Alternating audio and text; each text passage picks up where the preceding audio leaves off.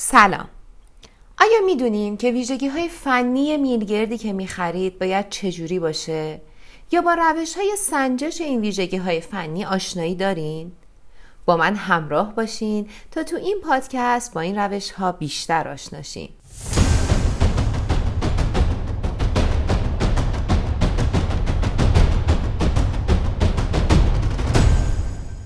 با توجه به اینکه در سالهای اخیر نظارت بر رعایت اصول ساخت و ساز به مراتب بیشتر از قبل شده و علاوه بر پارامتر مهمی مثل قیمت، کیفیت مقاطع فولادی هم اهمیت بالایی در ایمنی محصول و سازه داره، تقریبا تمامی تولید کننده ها یک سری تست رو روی میلگردهای خودشون انجام میدن تا بتونن استاندارد بودن ویژگی های فنی میلگردهاشون رو به شما ثابت کنن.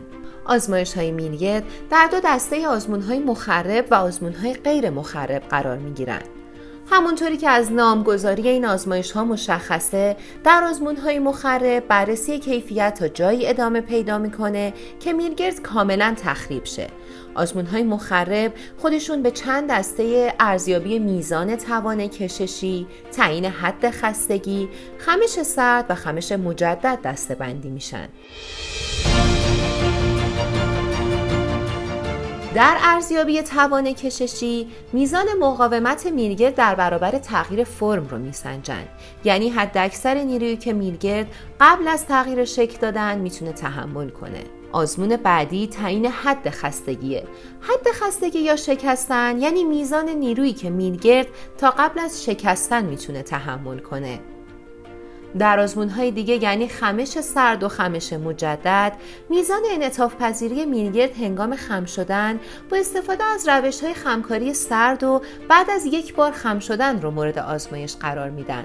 آزمون های مخرب اهمیت خیلی زیادی دارند. چرا که میلگرد مقاومت کششی بتون رو بالا می‌بره و در صورت غیر استاندارد بودن میلگرد بتون در دراز مدت دارای ترک های عمیق شده و میشکنه. این موضوع عمر فونداسیون و سازه رو پایین میاره و اونو غیر ایمن می‌کنه.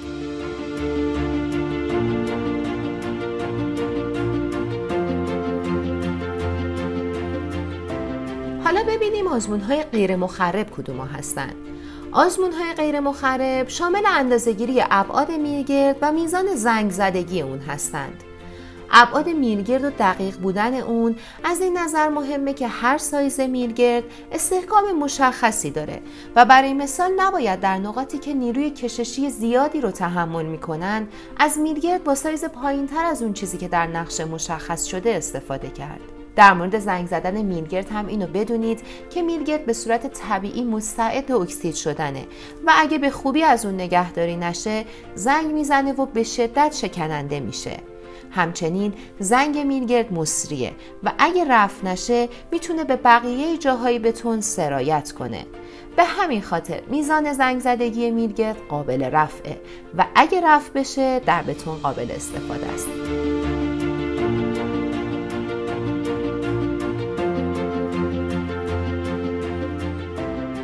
در آخر هم چند تا نکته رو در مورد آزمون های میلگرد بدونید. آزمون های مخرب معمولا توسط سازنده انجام میشن و از اونجایی که تمامی تولید کنندگان داخلی ملزم به رعایت اصول استاندارد ملی هستند باید این آزمون ها رو روی میلگرد هاشون انجام بدن. شما می‌تونید نتایج اونا رو از فروشنده یا سازنده میلگرد بخواید آزمون های غیر مخرب رو هم می‌تونین خودتون با استفاده از ابزارهای ساده تری مثل کولیس یا به صورت چشمی انجام بدید. فقط این چند تا نکته رو یادتون باشه. از هر گرید و از هر سایز از میلگرد مورد استفادهتون یک نمونه رو مورد آزمایش قرار بدید. آزمایش میلگرد و بتون رو با هم انجام بدید و به ازای هر 50 تن میلگرد مصرفی هم حتما یک نمونه رو مورد آزمایش قرار بدید. امیدواریم که با این پادکست تونسته باشیم در خرید میلگرد استاندارد و با کیفیت به شما کمکی کرده باشیم. تا بعد خدا نگهدار.